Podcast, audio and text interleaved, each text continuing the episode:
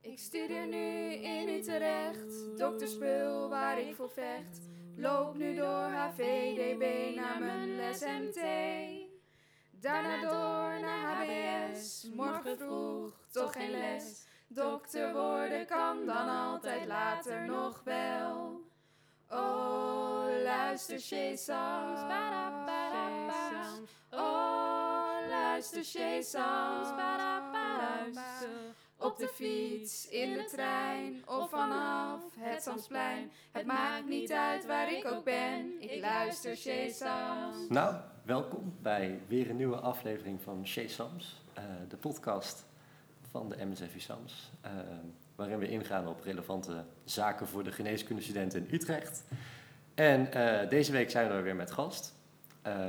En niet de minste gast natuurlijk. Hij is eh, ehm, hoogleraar anatomie, begenadigd docent, wetenschapper, artiest, influencer. En natuurlijk waarom we hier zitten. Want we hebben vandaag weer een afspraak met een blokcoördinator, blokcoördinator van vorm en functie. eh, professor Dr. Ronald Blijs. Nou, leuk dat je er bent. Ja, gelukkig mogen we Ronald zeggen. Hè? Absoluut, heel goed. nou, dat, is- dat is fijn. Ehm, ja, we gaan het vandaag hebben over het, het eerste blok eigenlijk wat je krijgt als je geneeskunde gaat studeren. En dat is vorm en functie. Daar gaan we zo meteen diep op in. Eh, maar waar we eigenlijk mee willen beginnen is een medisch verhaal. We weten namelijk dat, dat jij zelf ook veel medische verhalen, medische weetjes eigenlijk eh, hebt. En eh een daarvan heb ik op Instagram gevonden. Dat is namelijk van de sinus frontalis. Zou je daar wat meer over kunnen vertellen? Natuurlijk wil ik daar iets over vertellen. Ja, medische weetjes, medische verhalen. Ik ben natuurlijk anatoom, dus over de bouw van de mens en klinische toepassingen valt zeer veel te vertellen. Ik denk dat veel mensen wel eens gehoord hebben van kaakholtes en voorhoofdsholtes. Dat zijn de, wat wij noemen de neusbijholtes, holtes rondom de neusholte. Die zijn uitgegroeid vanuit de neusholte in de omgevende botten. En die zijn met afvoergangetjes verbonden met de neusholte zelf. Nou, bij een verkoudheid kan zo'n afvoergangetje ook ontstoken raken. En dan kan die dichtgaan, dan kun je last krijgen van een echte ontsteking van die holte. Nou is het grappige dat de uitbreiding van die holtes enorm varieert. Bij sommige mensen zijn holtes groot, bij anderen zijn ze kleiner. Het hangt van hele individuele, ook genetische factoren af. Maar wat veel mensen niet weten, dus, dat is dat je met hele simpele middelen sommige van die holtes zichtbaar kunt maken. Ja. En de meest spectaculaire is wel de voorhoofdsholte, ofwel de sinus frontalis zoals je die noemt. Nou, hoe je dat kunt doen, het is niet zo, al, niet zo ingewikkeld. Je pakt een, een, een lampje, bijvoorbeeld een penlight, echt zo'n mooi medisch eh, gevormd lampje in de vorm van een pen. Je gaat naar een pikdonkere ruimte, dat kan een toilet zijn, maar er moet wel een spiegel zijn. En dan ga je voor die spiegel staan en dan zet je dat lampje eh, tegen de bovenhoek en dan de binnenbovenhoek van je oogkas. Wij noemen dat mediaal, een beetje naar de neuszijde gericht. En je moet zorgen dat het lampje goed aansluit op de huid, dat er geen licht ontsnapt. Je ontsteekt het lampje, je kijkt in de spiegel en dan moet je een beetje richten. En in één keer zie je die neusbijholte, in dit geval de voorhoofdsholte, oplichten. Nou, en dan kun je verbaasd staan, toen ik het voor het eerst deed als medische student vroeger, was ik enorm verbaasd. Ik zag een enorme holte verschijnen. Ja. Hoe kan dat nou? Hoe kan dat nou? Waar zit mijn brein? Ik heb toch wel, wel een brein, ik denk toch en zo. En, maar goed, dat, dat kan dus allemaal. Ja. Dus het was ontzettend leuk. En het is ook bekend dat er mensen zijn, ik heb er boeken over, met hele kleine holtes in, in de, met de grootte van een echt bij wijze van spreken. Dus Oh, ja, dat is- enorm variabel. Wel grappig dat het dan zo varieert per persoon eigenlijk. Ja. Heel. Ik dacht normaal altijd dat het gewoon een soort holte was ter grootte van je wenkbrauwen ongeveer. Maar Nou, dat, dat kan, zo kan het zijn. Maar hij kan dus eh, hoger komen. Hij kan ook even naar achteren reiken. Dan heb je als het ware een soort dubbeldak van je oogkas. Ook dat Oh ja. kan gebeuren. Ja, Ja. Ja. Nou, heel leuk anatomisch weetje om mee te beginnen. Eh, ja, en dan wil- willen we nu eigenlijk door naar van, nou, ik, ik heb net al een, een intro genoemd. Zou je je ook nog kort willen voorstellen? Ja, mijn naam is eh, Ronald Blijs. Ik ben eh, 61 jaar. Ik ben eh, geboren en getogen Utrechter. Ofschoon mijn ouders niet zelf uit Utrecht komen. Ik heb dus ook op school gezeten in Utrecht. Ik heb geneeskunde gestudeerd in Utrecht. En uiteindelijk ben ik anatoom geworden. Dus ik ga over de bouw van de mens. Ik heb een, eh, een artsenachtergrond wat heel prettig is voor het onderwijs. Ik geef heel veel onderwijs. Vooral voor geneeskundestudenten, maar ook heel veel voor specialisten in opleiding en voor specialisten zelf en nascholingen. Ik doe wetenschappelijk onderzoek. Ik ben ooit gepromoveerd op de zenuwvoorziening van de hersenslagaders. En ons onderzoek gaat nog steeds over het autonome zenuwstelsel en elementen ervan en wat ze kunnen doen op ontstekingsreacties vooral. Maar het bijzondere van mijn vakgebied dat is dat wij eh, te maken hebben met uh, gedoneerde lichamen. Ik denk dat we er straks wel verder over gaan Ja, spreken. zeker. Ja, en verder, ik, ik hou van het leven. Ik ben gepassioneerd muzikant. Ehm, ik, ik, ik probeer de, de, de ik, ik denk ook wel optimistisch van aard. Dat is, eh, althans, dat vind ik zelf. Ja, dat is, dat is het altijd Ja. fijn, toch? Ja. Ja, en, en, en dus ook blokcoördinator van vorm en functie. Van vorm en functie, het eerste blok voor, eh, van de geneeskundeopleiding. Ja, want dat is het eerste boek wat je krijgt. En ik kijk ook even Bram aan. Ehm, het is, ik, ik heb vorm en functie heb ik echt ervaren als een soort van... Nou, je komt daar binnen en je, je hebt natuurlijk al die selectietoets gehad. En dan leer je eigenlijk een beetje bij vorm en functie de eerste soort woordenboek van de geneeskunde wat je, wat je meekrijgt. Want je leert heel veel nieuwe termen. Misschien heb je wel gezien of herken ze. Maar je leert heel veel nieuwe termen en eigenlijk de basis, het is echt een soort basis. Ja, een inleidend vak waar eigenlijk veel van de stof die je al had moeten leren voor de selectietoets weer in terugkomt. Dat Ja. klopt. Elementen komen terug, worden uitgediept. En het, het was er vroeger niet. Hè. Kijk, ik- ben zelf opgegroeid in een heel klassiek curriculum. Mhm. Wat er was tot en met de jaren negentig. Dat betekende eigenlijk dat je gewoon begon met alle basisvakken. Hè, met de anatomie, dus de bouw van de mens. Met de fysiologie, heel veel functies, met name op cellulair niveau. En veel andere basisvakken ook. En pas later kwamen daar de klinische vakken bij. En pas in jaar vijf en zes gingen wij kooschappen. Nou, toen kwam een moderne curriculum, wat op zich onderwijskundig veel beter is. Hè. Dat is nu het CRU-curriculum. Maar dat betekende ook dat heel veel blokken eh, multidisciplinair werden. Hè, dus je leerde op een gegeven moment het spijsverteringsstelsel. Ja, Op dat moment de anatomie ervan, het functioneren ervan, de microscopische anatomie en ook bepaalde klinische aspecten. Maar dat betekent ook dat een basisvak zoals de anatomie enorm werd verspreid over heel veel blokken. Ja. ja. Van jaar 1 tot en met 5. Ik heb het ooit wel eens geteld toen we zaten in maar liefst 17 blokken en lijnen van jaar 1 tot en met 5. Zo. En de consequentie is dan dat je de bouw van de mens soms een beetje hapsnap leert. Daar een stukje, daar een stukje, daar een beetje veel, dan weer een beetje weinig. En ik merkte toen ik eh vijfdejaars begeleidde bij individuele keuzestages dat hun anatomische kennis soms ook wel iets gefragmenteerd was. Dat men eh, bepaalde details heel goed wist, omdat het misschien bij een casus in een blok te sprake was gekomen, Ja, maar soms hele basale concepten weer niet kende. En dat is jammer. ja.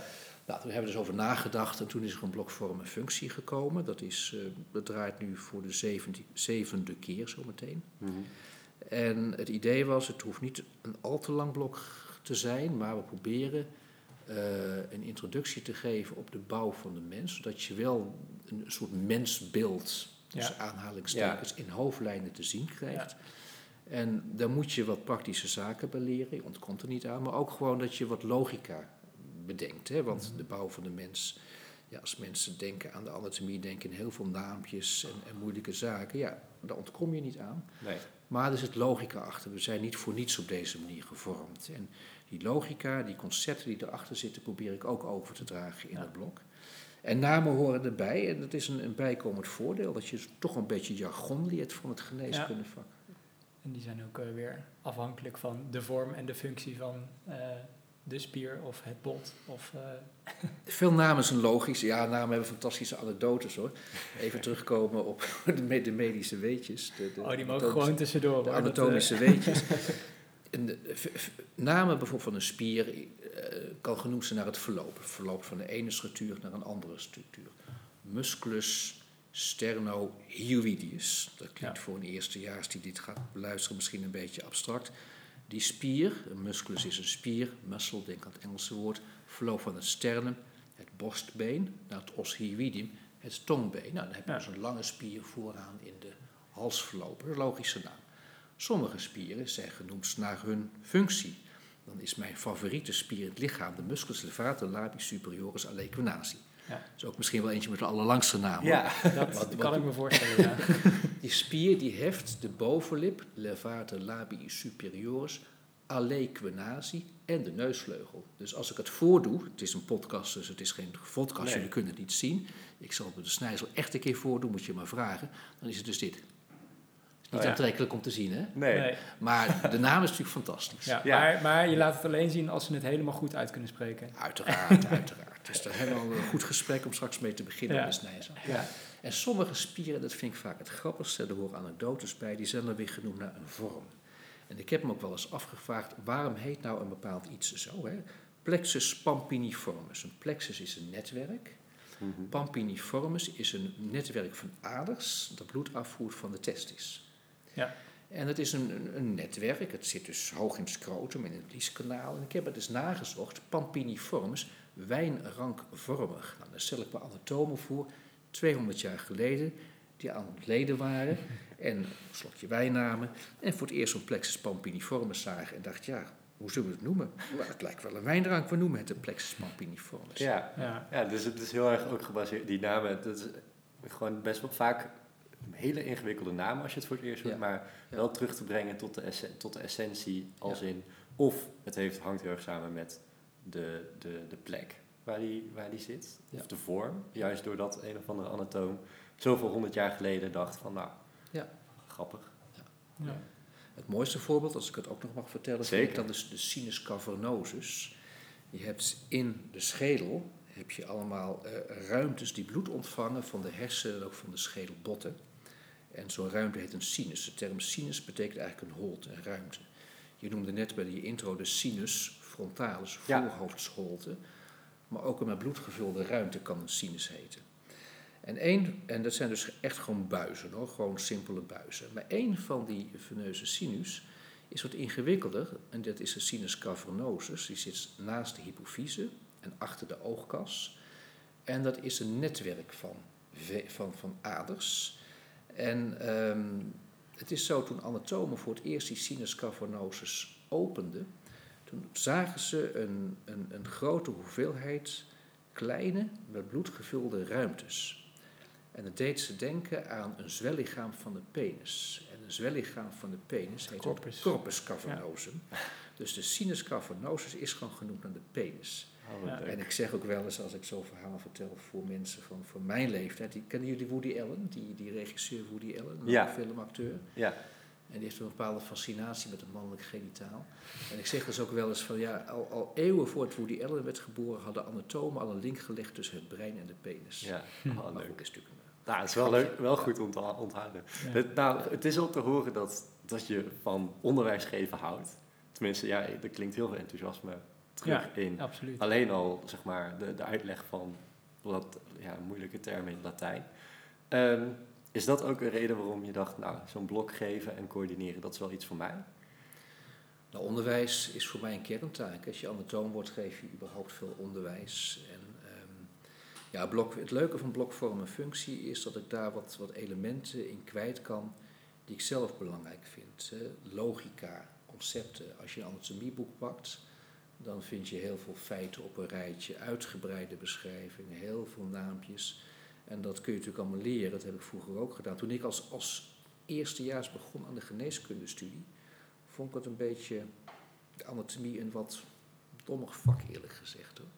Ik, ik, ik, ik, ik weet nog heel goed dat ik eh, als eerstejaars, het eerste weekend van mijn opleiding, achter een tekening zat van een schouderblad. Dat is dan een scapula uit Latijn. Als voorbereiding op het eerste practicum bewegingsleer dat we toen hadden. En ik moest met pijltjes allemaal naampjes erbij zetten. Dingen als fossa supraspinata, margomediana. Dus ik dacht, wat ben ik nou in beland, hè? Hm. Naampjes ergens bijzetten. Ja, dat was nog net geen kinderkleurboek, bij wijze van spreken. Ja. Maar later begreep ik dat je natuurlijk die namen nodig hebt. Ja, Alleen ik kom wel van een generatie dat er wel wat ballast bij zat. Dat je misschien iets meer moest leren dan een praktiserend medicus nodig had. En nu kunnen we gelukkig dat op een andere manier doen. Hè. We kunnen klinische anatomie onderwijzen, wat voor een medicus ook echt relevant is. En we kunnen meer achtergronden, meer samenhang en logica erin brengen. En dat vind ik gewoon hartstikke leuk. Als je Ja. iets logisch kunt Ja. maken, dan is het ook veel makkelijker en ook leuker om te En het biedt ook een hele goede basis om vanuit op te bouwen naar eh, de wat meer klinische en eh, ingewikkeldere anatomie. Ja, absoluut. Ja. Ja. En dat kan, dus als blokcoördinator kan dat meer omdat je zeg maar zelf de inhoud ook van het blok bepaalt? Ja, ik, mij is toen gevraagd, ehm, Nou, dat, dat was een grappige anekdote. Toen ik hoogleraar werd, als je hoogleraar wordt, dan geef je een oratie. hè? Ja. Een openbare lezing. En voor mij, ik werd in 2012 benoemd tot hoogleraar en ik heb begin 2013 de oratie gele- ge- gegeven. En dat is heel fijn, want dan mag je gewoon vertellen wat je wil en waar je voor staat in onderwijs en onderzoeken. Alle toehoorders, ook alle andere hoogleraren, die knappen, klappen dan heel beleefd. En dan ga je weer over tot de orde van de dag, dan heb je je ding gezegd en je gaat gewoon weer verder. Maar in dit geval had ik dus gepleit voor een blok vorm en functie. En toen kwam er naar me toe na afloop de, curriculumcoördinator en, en met name ook de curriculumdirecteur. En die zei van nou, dat vind ik wel een goed idee. Zou, jij nou zo, zou je zo'n blok willen maken? Ik dacht, oh jee. Wat heb, Ja. ik, wat heb ik gezegd? Ja, wie A zegt moet B zeggen. En ik was, vond het wel, was ook wel vereerd dat het idee aansloeg. En dat vond ik wel heel leuk, want ik kreeg een, nou, een soort vrijbrief, natuurlijk niet helemaal, het moet gewoon passen binnen de rest. Maar ik mocht wel zo'n blok neerzetten. En ik kon, omdat ik ook in veel andere blokken wel college geef, en mijn, mijn collega's ook wel, weet, weet ik natuurlijk wat er aan anatomie in andere blokken zit. Dus ik kon het zodanig ontwerpen dat ik wist van ja, oké, als ik dit stukje over de buik vertel en over het spijsverteringsstelsel, ja, was derde blok stofwisseling 1, dan kan ik er weer op voortbouwen. Ja. Eh, We bieden als het ware een raamwerk aan van het menselijk lichaam en in veel andere blokken wordt het er verder als het ware ingericht. Dan ga je de kamertjes inrichten, leuk meubilair aanschaffen en zo. Eh, Maagslijmvlies, ik noem maar even wat, en dan Ja. heb je je kamertje Maar ik- dus ik vond het wel heel leuk om dat zo te ontwerpen. En ik, ja, ik was er wel redelijk vrij in. Ja. Er zat ook een stukje, zit ook een stuk fysiologie bij. Het is, laten we zeggen, 70% anatomie, 30% fysiologie. En omdat we de samenhang willen eh, benadrukken, gaat de fysiologie vooral ook over eh, ja, integratieaspecten. Met name hormonen en ook het autonome zenuwstelsel. Ja, Want die elementen koppelen delen van het lichaam echt ook functioneel aan elkaar. Ja, ja, precies. Ja, dan heb je weer over het functionele waar je het weer Exact. Zijn er ook dingen niet leuk aan blokcoördinator zijn? Want het klinkt nu heel erg mooi. Nou ja, je, je moet natuurlijk ook regelen. Hè? Ja. En, en elk jaar komen dezelfde dingen terug. Je moet informatie verstrekken en je moet natuurlijk je docenten gaan trainen, of gewoon dat leuk is hoor. En ehm het blokboek moet geüpdate worden en ja, dat is een terugkerende element. Het, het, het valt wel mee, moet ik zeggen. Het valt eigenlijk wel mee. Eh, als het blok eenmaal goed op poten staat, dan eh, heb je eigenlijk het gros van het werk gedaan. En het onderwijs geven, ja, het onderwijs zelf, hè, dus je colleges, je practica, je werkgroepen, moet je ook allemaal een keertje opzetten. En dat is in het begin best veel werk. Maar goed, als het dan eh, er staat, eh, dan is het verder een kwestie van bijschaven. Eh, jullie weten uiteraard als ouderejaars, er wordt heel veel geëvalueerd in de opleidingen tegenwoordig. Gelukkig. Er is heel veel kwaliteitscontrole, dat is inderdaad heel erg goed. Dus je hoort meteen wat goed valt en wat minder goed valt. Dus je kunt gewoon bijschaven. Dus dat soort dingen moet je doen. Dus zijn er heel veel vervelende elementen? Nee, dat valt reuze mee, moet ik zeggen. Wat ik nooit echt leuk vind tegenwoordig is het nakijken van het tentamen. Ja, Maar in dit geval zijn het gesloten vragen, dus het valt reuze mee. Ja, ja. ja dus alvast, nou dan weet je alvast, het zijn alvast gesloten vragen. Exact. Ja. Ja, ja. En elektronisch, dus we hebben wel meerdere mogelijkheden. Niet alleen multiple choice, er kunnen ook sleepvragen bij zijn. Of dat je dingen moet benoemen met plaatjes door er naartoe te slepen of iets in een rangorde zetten. Ja, Ja. Dus, ja. En dat na drie weken studeren. Ja, Een Ja. blok van drie weken. is ja dat is wel Ja. inderdaad ook. Het is, eigenlijk zijn alle blokken in jaar 1 en jaar 2 vijf weken, behalve dit eerste blok. Ja. Dat is drie weken. Ja. Dus het is Ja. ook, ja, dat, ja, en dat komt omdat je had vroeger voor vormen functie het startblok. Het heette gewoon het startblok. En het- dat was een, een inleiding over het diagnostische proces. oh ja. Ah, En dat was ook wel aardig. Het was vrij licht hoor, en, en, maar wel een leuke introductie in de geneeskunde. Eh, maar dat duurde in feite inhoudelijk gezien drie weken, want week vier en week vijf was een zorgstage. Ja, juist. Ja. En die zorgstage, eh, ja, dat sloot dan wel op enige wijze aan bij het startblok, maar sluit niet aan op een blokvorm en functie. nee, die is wat naar achteren verplaatst. Ja, die toen, zorgstage. ja, dus toen is gezegd, oké, die zorgstage maken we even los van vorm en functie, plaatsen we een blok naar achteren. En vorm en functie wordt dan een blok van drie weken, of eigenlijk twee weken en drie dagen, want de introductie zit er ook nog bij. Ja, Maar op zich kan dat, en dat, dat was natuurlijk wel een uitdaging. Hoe kun je nou in ruim 2,5 week dat mensbeeld neerzetten? ja. En dat, dat kan dus wel. Het is wel pittig. Het is wel even. We hebben het lat hoog gelegd. Maar aan de andere kant, je zei net in het begin, eh, Jeroen, ehm, je hebt al iets gedaan in, in de, de, de selectietoets. En dat klopt ook, want ik kreeg als het ware aangezwengelde studenten. Ja, Ja. Zo noem zeker, ik dat. Ze ja. een beetje op gang geholpen, hebben wat moeten leren. En jullie hebben natuurlijk altijd, er zit altijd iets van bewegingsstelsel in, in die selectietoets.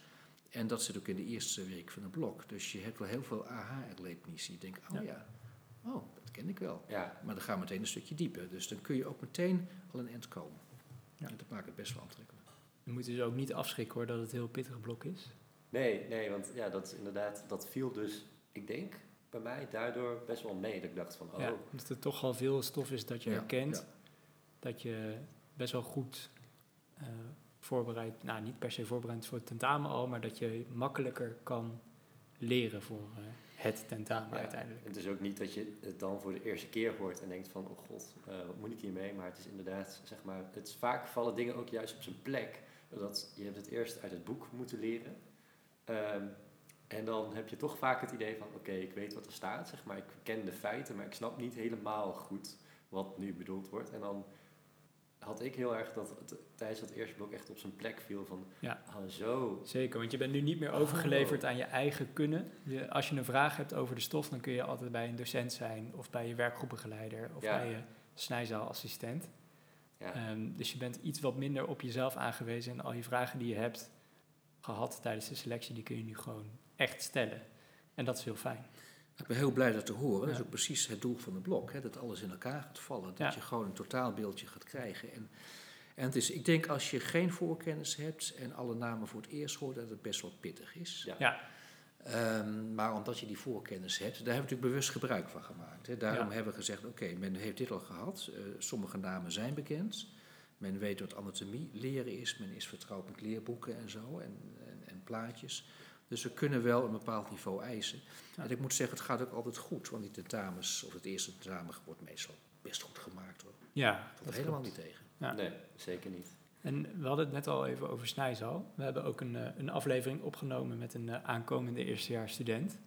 En eh, zij vertelde dat ze nog niet zo heel goed wist wat ze mocht verwachten van snijzaal. En het ook wel een beetje spannend kon vinden. En Jeroen en ik herkennen dat gevoel ook heel erg, omdat je niet zo goed weet waar je aan gaat beginnen. Ja. Dus eh, het leek ons ook leuk om het daar even over te hebben. Dat je, hè, moet je echt bang zijn? Eh, mag je het spannend vinden? Of valt het uiteindelijk allemaal wel mee?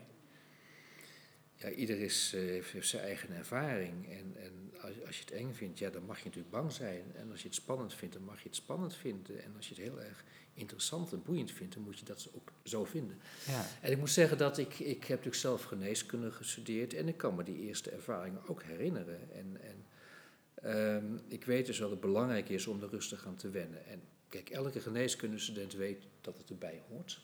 En als je snijsel hebt gehad, dan weet je ook dat het nuttig is. Hè? Dat er niets boven het echte gaat. Je kunt je een voorstelling maken van de bouw van de mens door middel van de, de mooie gekleurde plaatjes in de leerboeken. Mhm. En dan zie je het echte en denk je, oh, hm, dat is toch wel even echt anders. Ja.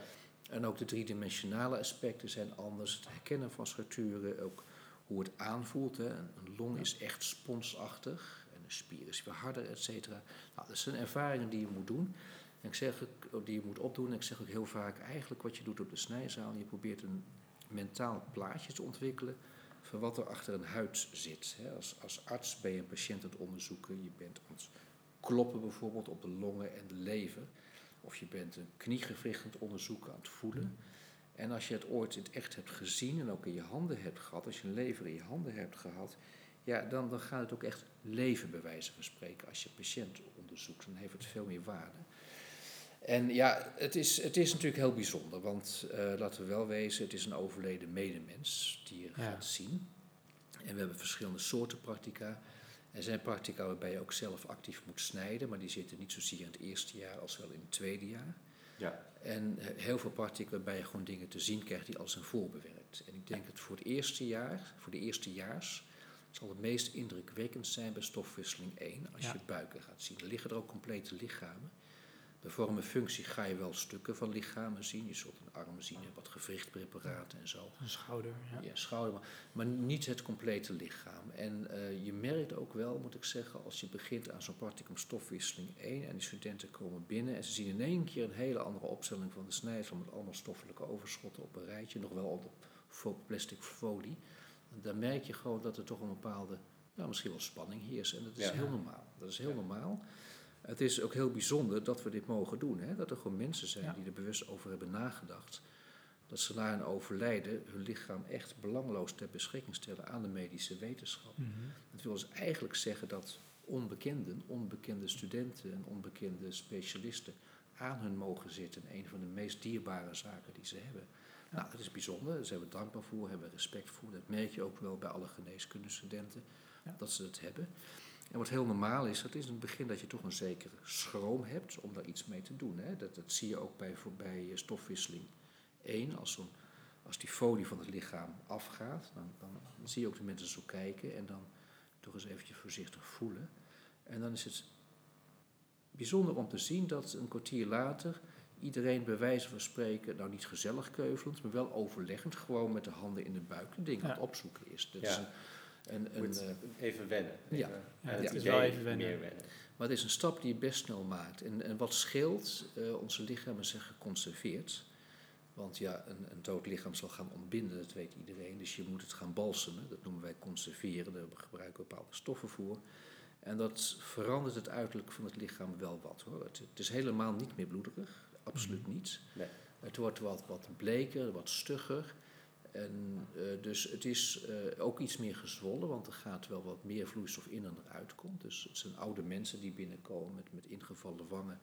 Maar vaak zijn ze na conservering wel iets, ja, zijn iets gez- gezonder geworden, bij wijze van spreken, iets vollere wangen. Dus het is, eh, maar desalniettemin, het is een overleden medemens. En Ja. dat blijft ons realiseren. En het is bijzonder dat we het mogen doen. Ja, die mensen hebben er echt heel bewust voor gekozen. Ja. er zeer bewust over nagedacht en willen dit gewoon. En het Ja. is eh, Ja, ik vond het zelf in het begin ook altijd best wel overweldigend. Ja. Omdat het zo... Ja, het voelt in het begin nog heel abstract. Ja. En eh, ja, toch is die dankbaarheid ook altijd wel mooi. Ja. absoluut hoor. En, en we hebben ook niet voor niets een herdenkingsbijeenkomst eh, elk jaar. Bij we de nabestaanden uitnodigen van de overledenen van het jaar ervoor. En de herdenkingsbijeenkomst is een- soort van dienst tussen aanhalingstekens, maar dan zonder enig religieus aspect. Maar wel gewoon heel netjes. En met, met toespraken. Ik, Ja. ik, ik, ik uit onze dankbaarheid en ik zeg ook wat we met de lichamen doen. Nou, jullie, hè, dus het bestuur van de MSU van- SAMS zijn erbij betrokken. Om, om, om namens de studenten uit te spreken Ja. eh, hoe nuttig het voor de studenten is dat ze dit mogen doen. Er is wat muziek bij en zo. We gaan naar de herdenkingsplaketten daarna in een soort van optocht. Dan mogen ze daar een roos bij plaatsen. En daarna is er gewoon koffie met cake. Dat heb je volgens mij na een begrafenis ook vaak. Maar dat is ook wel interessant, want dan kunnen die mensen ons vragen stellen. Ja. En dan merk je gewoon aan die nabestaanden dat ze zo blij zijn dat dit er is. Want ja, stel nu dat je moeder overlijdt en je moeder gaat naar de wetenschap. Wie of wat is nu de wetenschap? Ja. Ja. Geen idee, dat is heel erg abstract. Ja, en dan staat er in één keer een, een, een, een, een man van vlees en bloed voor die zaal te vertellen wat we met die lichamen doen. denk je, oh, dat is toch echt een hele normale manier. Die gewoon wel laat zien dat ze dankbaar zijn. En dat, Ja. dat ze met respect met, met mijn moeder omgaan. Ja. Ja. En ze kunnen het een plaats geven. Het, het, het rondt het af. En bovendien zien ze ook dat ze er niet alleen in zijn. Er zijn heel veel lotgenoten. Dus het is een hele belangrijke functie. Het is een, ik ben heel blij dat het kan. We, in Nederland hebben we een heel goed aanbod van lichaamssonoren. is niet in elk land zo. Dus we zijn daar eh, gewoon blij mee. Ja, dat is natuurlijk wel prachtig dat je uiteindelijk, wat, wat je in het begin zei over dat het gaat, dat je op snijzaal meer het gevoel erachter krijgt van dat je het een keer kan voelen en dat je de, de ruimte er echt in kan zien, de diepte erin kan zien, eh, Het gewicht. Het gewicht. Het gaat wel, eh, je krijgt wel een, een, beter, een beter beeld, want anders ben je toch aan het kijken naar bloedvaten die rood of blauw zijn en dat is natuurlijk in werkelijkheid niet zo. Ehm, dus ik denk wel dat heel, eh, ja, het is wel heel goed om op deze manier ook onderwijs te krijgen. Ja, ja. ja, wat ook heel erg leuk is. Kijk, er zijn natuurlijk ontwikkelingen binnen de heelkunde, binnen de chirurgie. Ik denk met name aan wat wij dan noemen de minimaal invasieve chirurgie. Wat de Ja. leek noemt de kijkoperaties. Hebt ook de robotchirurgie tegenwoordig. Dat zijn niet altijd makkelijke procedures. Het is veel makkelijker om een grote snede te maken, om alles goed te zien en dan te doen wat je moet doen. Als je met een paar buizen het lichaam in moet, is het veel lastiger. Ja. Dus die leercurves zijn langer, zoals het dan heet. En dat betekent ook dat het heel goed is dat chirurgen in opleiding of, of specialisten die nieuwe technieken gaan leren, dat kunnen oefenen. Ja. Dus dat gebeurt ook heel veel op onze snijzaal. Dat, eh, dat nieuwe technieken geoefend, geleerd kunnen worden. En dat is, eh, ik denk ook heel dankbaar. Eh, eh, dankbaar werk eigenlijk had wat kunnen doen, kunnen, Ja. kunnen aanbieden. Ja, het wordt ook altijd heel erg gewaardeerd dat het zo'n praktische les is eigenlijk. En eh, zeker ook in de tijd van eh, online onderwijs, dat het toch nog in het echt is. Nou, Dat is altijd echt eh, fantastisch. Ja, heel mooi. Ehm, ja, aan het einde van die drie weken is er toch altijd een tentamen en er moet geleerd worden, want je moet eh, laten zien dat je de stof beheerst. Ehm, zijn er nou dingen, waar, waar moet je nou als student het meest op, op focussen binnen het blok vorm en functie? Ehm, nou, het zijn, het zijn eigenlijk een beetje twee stromingen. Het is, wel- het is wel interessant. Kijk, ik zelf ben van mening, als je begint aan zo'n blok, en je krijgt toch best een behoorlijke hoeveelheid anatomische informatie, dan moet ik de mensen wel houvast bieden. Wel zorgen dat men niet gaat verdwalen in de enorme aan informatie. Dus ik ben voor de anatomie redelijk straightforward. Ik zeg, jongens, ik, voor jongens en meisjes natuurlijk, vooral meisjes. Ehm, ik, ik ehm, geef colleges, er zijn zelfstudieopdrachten, er zijn werkgroepbijeenkomsten, er zijn practica. Dat is echt de kern van de stof. Als Ja. je dat gewoon goed beheerst, nou, dan moet in feite het anatomiegedeelte niet zo'n punt zijn. Ja, De fysiologen zeggen, en die zeggen ook terecht, van ja, het is een academische opleiding. Je moet gewoon met leerboeken leren omgaan. Dus die hebben zoiets van, oké, ik geef wel richtlijnen bij het college, maar gebruik absoluut dat boek. We geven ook wel aan wat belangrijk is in dat boek. Ja, dus het is wel heel erg goed, denk ik, om zeker in zo'n blok aan het begin goed te luisteren naar wat de docenten aanbevelen ja, om te doen. En voor mij is het van nou, ik, ik ben gewoon, wat ik echt belangrijk vind, daarvan zorg ik dat het echt ook in het onderwijs wordt aangeboden, actief in een college of in een zelfstudie of in een practicum. ja. En als je daarop richt, dan moet dat, en als je het beheerst natuurlijk, hè, je moet het wel leren, Mhm. dan, dan moet dat gedeelte goed gaan. ja. Ja. Het is wel een prettige boodschap. Dat Ja. zeg maar, wat aangeboden wordt in het onderwijs, dat kun je ook verwachten Ja hoor, ja. op een tentamen. ja. Ik En- moet zeggen, dat toen ik vroeger zelf studeerde, dat gebeurde zo vaak, had je een tentamen, dan kreeg je vragen en dan dacht je, ja, hoe had ik het nou eigenlijk moeten weten? Waar komt het nou vandaan? Hoe, dat, Ja. dat, heb ik nog nergens zien. Ik weet niet of je dat gevoel herkent. Ja. Af en toe. Ja. En nou, Waar dat- heb ik dit gemist? Ja, Ja. dat Ja. vond ik er wel Ja. vervelend. En ik dacht van, nou, dat moet ik, ik... Ik wil gewoon echt heel duidelijk zijn naar de studenten toe. Ik vind dat men daar ook recht, recht op heeft. Kijk, heb je alle tijd, dan zeg je, oké, hier heb je het boek. Ga maar vijf weken ergens zitten, ga maar lezen en leren. Maar zo werkt het hier niet, want Ja. het is een intensieve studie. Je moet ook wel stroomlijnen. Nou, de studenten die kunnen altijd in de introductieweek altijd met, eh, met korting via een lidmaatschap bij de studievereniging eh, hun boeken kopen. Ja. Dus eh, die komen allemaal zeker aan bod, eh, die Ja. boeken. Want welk boek kan, kun je als student eigenlijk niet missen vanaf? Nou ja, Gray's Anatomy for Students. Ja. Sommigen kennen wel Gray's Anatomy op een andere manier. Ja, Ja. Maar dat was met EY geloof ik, hè? maar Ja. Gray met AY. Gray was een eh, beroemde anatoom, Engelse anatoom, aan het eind van de 19e eeuw. En die heeft dus Gray's Anatomy geschreven. En dat is later een standaardwerk geworden. ja. Maar er is, ja mensen, jullie kunnen het niet zien, maar ik maak nu een, een gebaar met duim en wijsvinger van meer dan 10 centimeter. Ja. En dat is Gray's Anatomy. En dat Dat zijn is, dunne pagina's. dat is ja. dunne pagina, dat zijn 1500 pagina's. Nou, voor anatomen is dat een heerlijk boek. Ja. Eh, dat wil zeggen, als ik iets wil weten, wat ik niet weet, en uiteraard komt het voor, dan begin ik daar te kijken. Ja. ja. Het heeft ook wel, van die 1500 pagina's, dunne pagina's, zijn wel veel plaatjes. Er zijn natuurlijk veel plaatjes. ja. ja. Maar goed, nu is er daarna is er een, een Gray's Anatomy for Students Ja. verschenen. En dat is Ik dan wilde al zeggen. Een veel dunnere, dunnere eh, veel minder pagina's, met nog meer plaatjes en nog grotere plaatjes. En dat is een studenteneditie. En ik moet zeggen, die is heel vriendelijk, Ja, dat boek. Met Ja. ook eh, casussen erin. Ja, Ja. ja.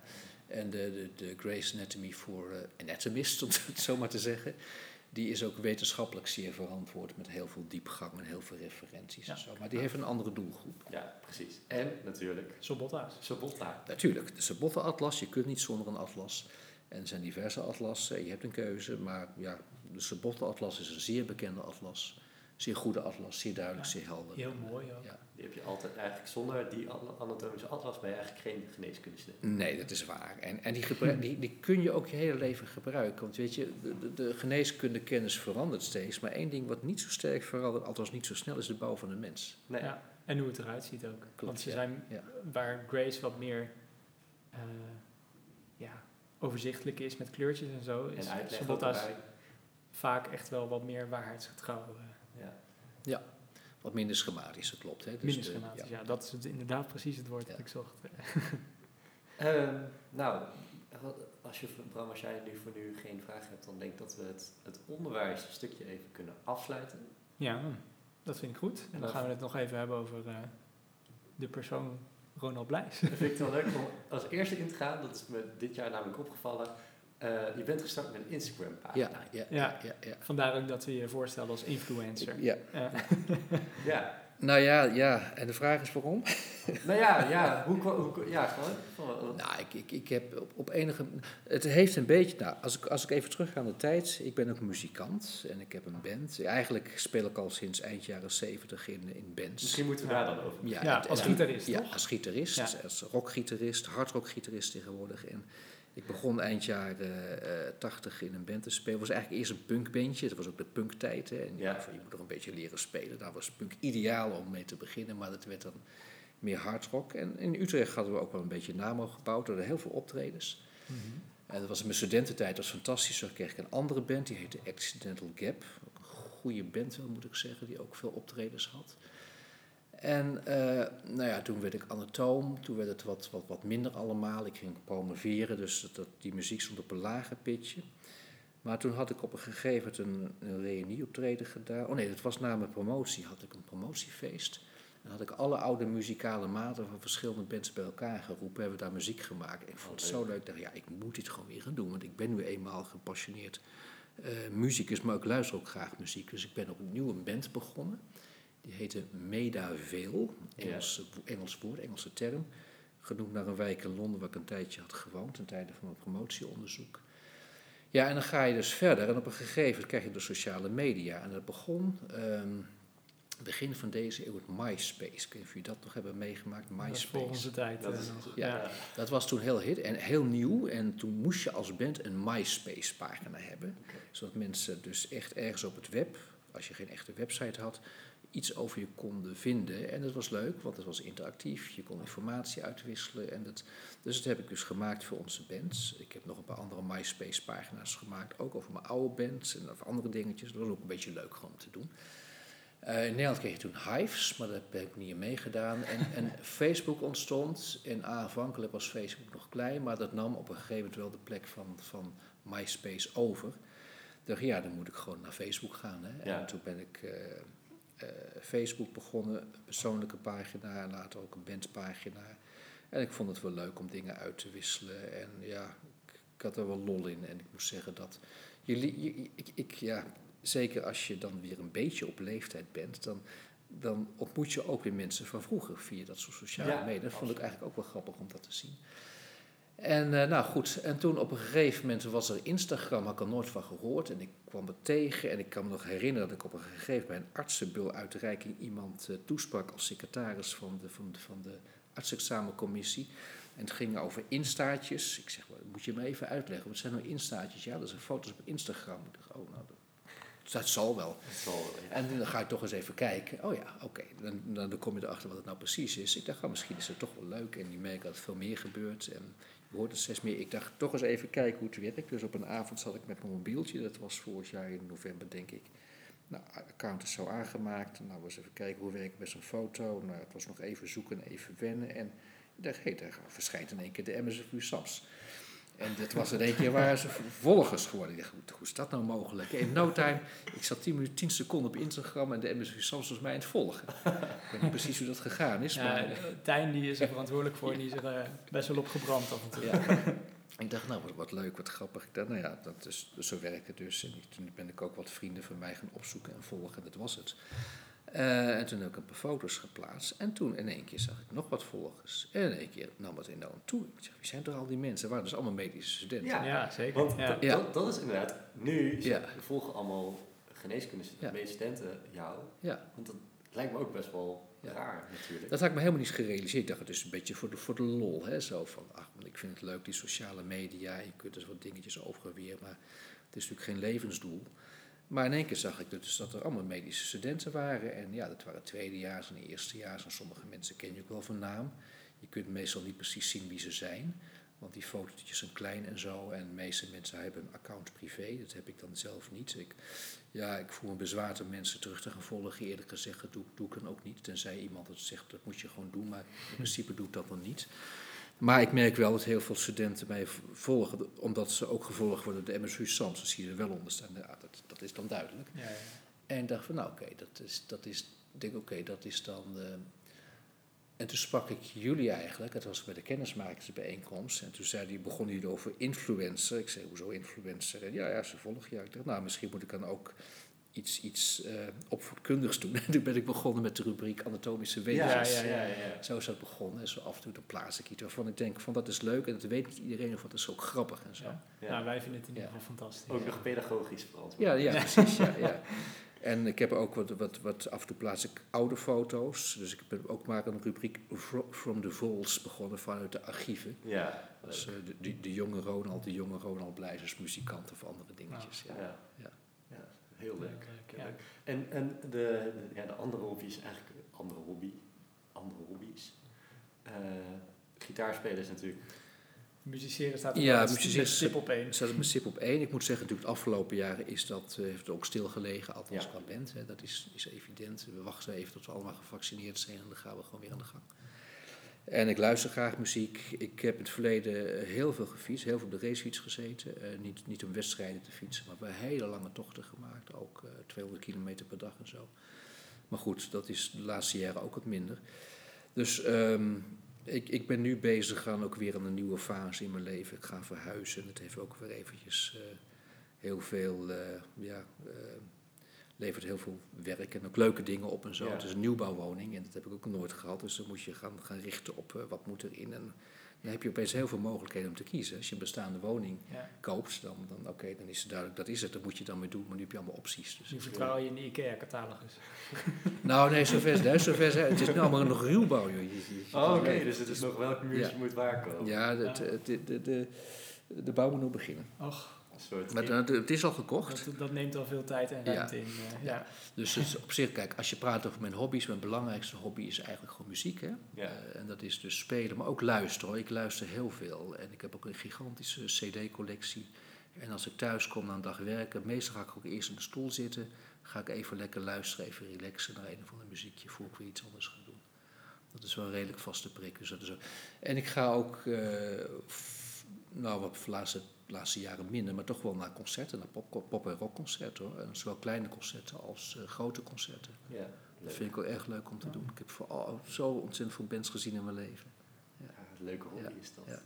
Ik heb in de jaren 70 nog Pink Floyd gezien. Dat was ook fantastisch. In Ahoy bijvoorbeeld. Dat, eh, Ik denk dat er wel veel mensen jaloers op kunnen zijn. ja, maar goed, weet dat er je. ook heel veel mensen zijn die het niet meer kennen. Ja. Nee, nou, ik, zou, ik zou je vertellen, want we hebben natuurlijk online onderwijs gehad. En dat, dat, ja, ik sta natuurlijk heel graag in een, voor een zaal hè, te spreken. En, eh, maar goed, online onderwijs heeft ook alweer zijn voordelen. Bepaalde dingen kun je doen. En ik ben dus mijn college steeds begonnen met een muziekje. Ja.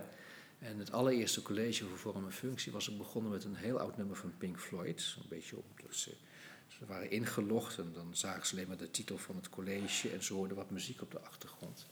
Ik dacht, ik kende dat vast toch niet. En toen ben ik begonnen aan mijn college. Maar toen later sprak ik studenten op de snijzaal en zeiden, nou wat leuk dat u Pink Floyd raadde. Ik zeg, ken je dat dan? Ja natuurlijk, dat is toch fantastisch? Ik dacht, dat kent toch niemand? Ja. Nee, ze vonden dat juist een leuk begin, zeiden ze. ja. Dus ja, muziek zit op één. En eh, sport überhaupt vind ik interessant en leuk. Ik kijk ook graag naar voetbalwedstrijden. Ik geloof dat er van aard voor iets te doen is. Hè. Dus, Nederlands elftal. Klopt. Zeker, zeker. Onze EK-commissie die eh, organiseert er ook al Kijk, dingen voor. ja. Dus, eh, gelukkig. Ehm, zijn we denk ik aanbeland bij onze laatste rubriek van de dag. Ja, De dikke tips. En we hadden er zelf al wel wat eh, voor opgeschreven. Het is ook al een beetje aan bod gekomen. Ja, absoluut. Maar eh, de eerste die we hadden was geen paniek. Ja. Het komt goed. Het is drie weken. Je moet wel leren. Maar veel dingen zul je herkennen. En eh, Ja, je, zoals je net ook al zei, bijna iedereen haalt het eigenlijk wel. ja, je krijgt genoeg handvaten. En het is, ja, je, je, weet, je merkt, oh ja, ik, ik studeer nu. Ik, Ja. Het is eigenlijk net als op, Ja. op school. Ja. eh, of als je al studeert, je moet studeren. Ja. Maar het is niet zo dat je van 's ochtends 8 uur tot 's avonds 8 uur in de biep zit te, dingen te, te leren. Het is echt gewoon Dat is zelfs ongezond. Ja, maar je, je hebt dus vrijheid, hè? maar dat vereist ook een discipline. Dat is wel zo. Ja. Je hebt Ja. veel meer vrijheid, je hebt minder contact met mensen, maar je moet wel zorgen dat je het leert en wanneer je het doet. Dat moet je zelf weten. En dat is wel fijn, het fijne van de academie hoor. Dat vond ik als student ook fijne mate van vrijheid die je hebt om te plannen. Ja. En men moet zich ook realiseren, een tentamen bij geneeskunde is gewoon bedoeld om te toetsen of je geleerd hebt. Het is geen selectie. hè. De selectietoets is echt Ja. een selectie. Die is ook heel, die is behoorlijk pittig. Ja. En Je hoeft het niet meer beter te doen dan de rest. Nee, precies. Die is pittig om een scheiding ergens te kunnen maken. Maar in dit geval is het niet zo. Als je het geleerd hebt, moet je het gewoon kunnen halen. Zo simpel is het. Ja. Dus geen paniek, inderdaad. Dat is een Ja. hele goede. Eh, verder, eh, had je zelf ook nog een, eh, een advies?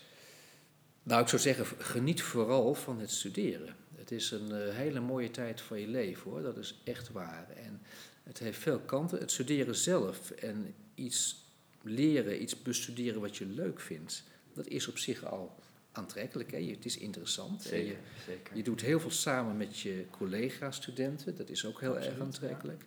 Eh, als je ergens in geïnteresseerd bent, schroom niet om naar een docent toe te stappen en een praatje te maken en Ja. dingen te vragen. Dat vinden docenten leuk. Hè. Docenten Ja. zijn er bij de gratie van de studenten, dat moet je wel realiseren. Zonder studenten geen onderwijs. Dus geniet van dat element van studeren en geniet ook van wat de stad Utrecht te bieden heeft hoor.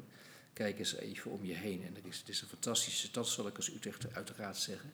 Maar het is ook gewoon leuk. En ik heb ook als student ook een hele fijne tijd gehad. Ook een hele gezellige tijd. Dus Ja. dat moet je niet vergeten. Ook dat hoort er gewoon bij. Ja. Kunnen we nog een paar dingen uit de weg halen? Is het de of het neuden? Ik zeg zelf, het, het neuden zeg ik zelf. Maar of, of wat het is, weet ik niet. Ja, ik geloof de neuden. En is het de Nobelstraat of de Nobelstraat? Nou ja, ik zeg altijd de Nobelstraat, zo ben ik opgegroeid. Maar als je, het is Alfred Nobel, daar is het naar genoemd. Hè? Ik dacht dat het naar een Utrechter Nobel is Oh ja? ja? Nou, Nobel eens. dan dus. Oh, het grappige is dat ehm, een, een buitenstaander weet vaak meer van de stad dan iemand die er geboren is. Hè? Ja, ja We hebben, ik noemde, ik had het net over cursussen die we geven voor, voor specialisten. Dus we hebben een cursus slokdarm- maagchirurgie. En op een gegeven dag moment dat men voor het diner wel even een rondleiding van mij de Utrecht kon krijgen. Ik zeg, wat moet ik in godsnaam gaan vertellen? Ja, je bent toch Utrechter? Ik zeg, nou, ja, maar eh, doe het maar. Hier woon ik, had- mijn ik boodschappen. had, een ja. ik had een kwartiertje de tijd. Ik even googelen, eh, geschiedenis, zus en zo, Domplein. Nou, ik had in no time een verhaal. Dat vond ik nog hartstikke leuk ook. En dan hebben ze een deel van het programma gemaakt. Ja, Maar er zitten wel leuke, als je het eenmaal weet, zitten er leuke dingetjes in. Je kent de Oude Gracht, hè? ja, dat is Ik ga de studenten straks ook leren kennen. Als je langs de Oude Gracht eh, loopt, dan zie je hele mooie oude lantaarns. Ja, Ja. ja. En onder elke lantaarn zit een of andere sculptuur. En die sculpturen, die zijn ook eh, nou al lang geleden aangebracht. En die zeggen iets over de historie van de stad. Of bijvoorbeeld over ehm, een functie van iets. Eh, Tivoli, Tivoli Vredenburg is een modern muziekcentrum. Maar tot een paar jaar geleden zat het oude Tivoli aan de Oude Gracht. En, maar daarvoor is ooit Tivoli een, een weeshuis geweest. En dan zie je dus, bij, moet je maar eens gaan kijken als je er langs loopt, nu je dit weet. Als je daar bij die lantaarnpaal kijkt, dan zie je eronder zie je een lange tafel met allemaal heel hongerige kindertjes. Oh, Dat is Oh. onder het weeshuis van Tivoli uit te beelden. Nou, heel leuk. Ja. Heel leuk. Dus dat soort dingen heb ik dan wel geleerd op een gegeven moment. Maar eh, ja, ik heb ook later geleerd dat de fokkingworst een typische Utrechtse lekkernij zal. Nou, lekkernij weet ik niet, maar iets Utrechts is. ja. Nou, Ja. genoeg, de, de, de boodschap, ehm, genoeg over Utrecht om te leren. En Ja. vergeet vooral ook het leuke deel van het studentenleven en de gezelligheid. niet. Ja. Geniet, geniet En- hoor. Ja.